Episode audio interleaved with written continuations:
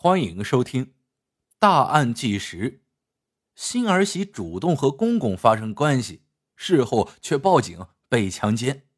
警察调查后把儿媳抓了。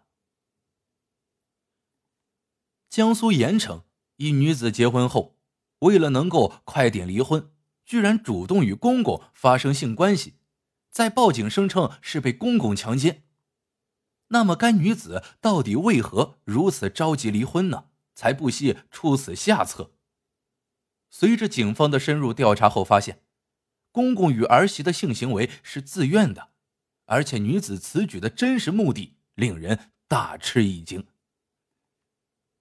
江苏盐城建湖县建阳镇居民孙某，刚满三十岁，但在邻里乡亲眼里，这个年龄再不结婚就要打光棍了。于是，刚过完年，他的父母就托人找到了媒人徐某，托其为儿子尽快找个媳妇儿。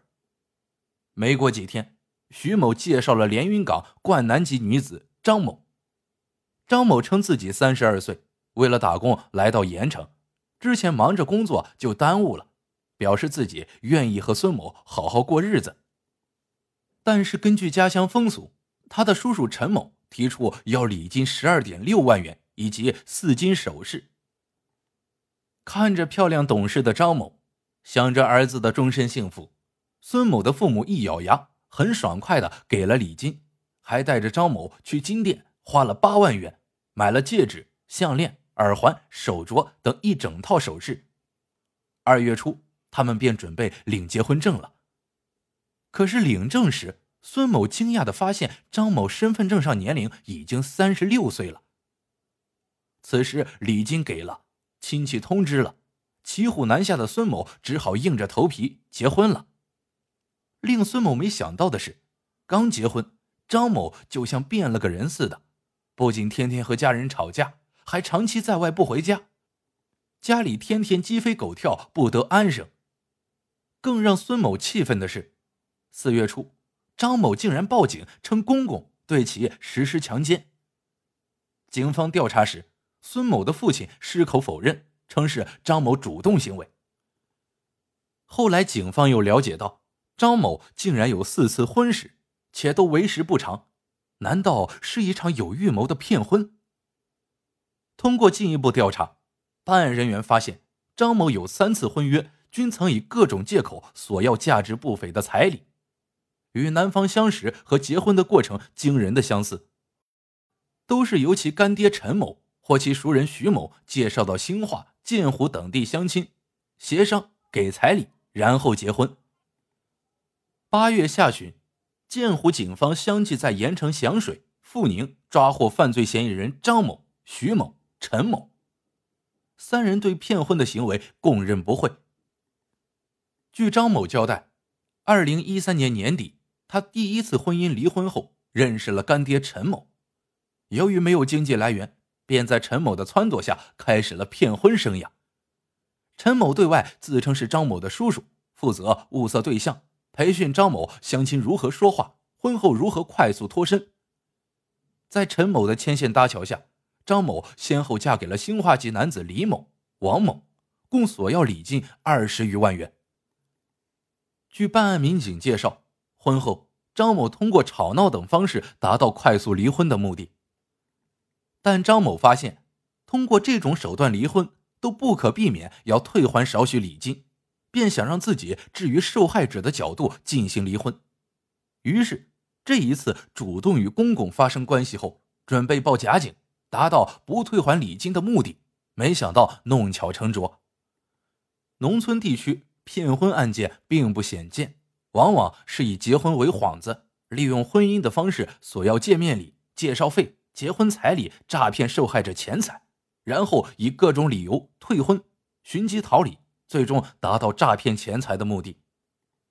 诈骗婚姻是个美丽的陷阱，尤其是处于急于想结婚而又苦于找不到对象阶段的男女，要引起注意，并加强防范。遇到天上掉下来的好媳妇，一定要查明其身份、家庭、住址等情况。为了非法牟利。这个张某真的是啥事儿都敢干。从法律层面来讲，张某涉嫌犯罪，从道德层面来看，张某的行为不仅仅是让孙家人损失钱财那么简单。张某可以服刑后一走了之，可是孙家父子这往后的日子可咋过呢？父子二人该如何见面呢？杀人诛心啊！一个家庭就被张某等人就这样给毁了。本案先以徐某充当媒人身份穿针引线，后来干爹陈某提出要求，并收受彩礼等财物，最后由张某出嫁后再以各种理由脱身。这一系列操作就是俗称的骗婚行为。所谓骗婚，其本质就是以非法占有为目的，虚构事实或者隐瞒真相后，实施诈骗钱财数额较大及以上的行为。而这种行为显然已构成诈骗罪的主要构成条件。本案中，张某、徐某、陈某三人共同预谋，分工合作，在成功实施诈骗二十余万元以后。又以同样的手段骗取孙家人十二点六万和四金首饰，由此可判断，三人诈骗计税三十二万余元。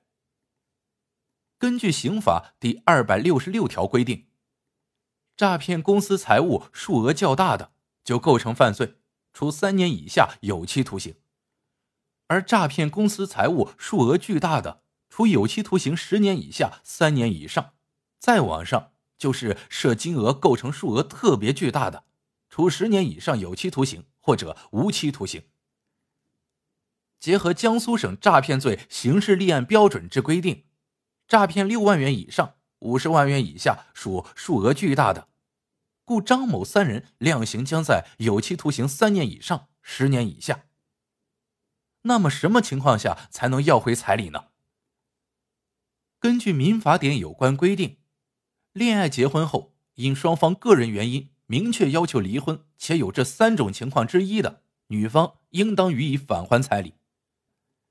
一、已结婚但还没有共同生活的；男方通过借贷方式来支付彩礼后而无力偿还的；三、先支付彩礼后未办理结婚登记的。由于本案张某涉嫌犯罪，所以孙某的彩礼实际上是被骗钱财。而张某三人那属于赃款，这是需要无条件返还给孙某家人的。如不能返还，则意味着不能从轻处罚。所以，结婚需谨慎，防止婚姻诈骗，做一个遵纪守法的良好公民。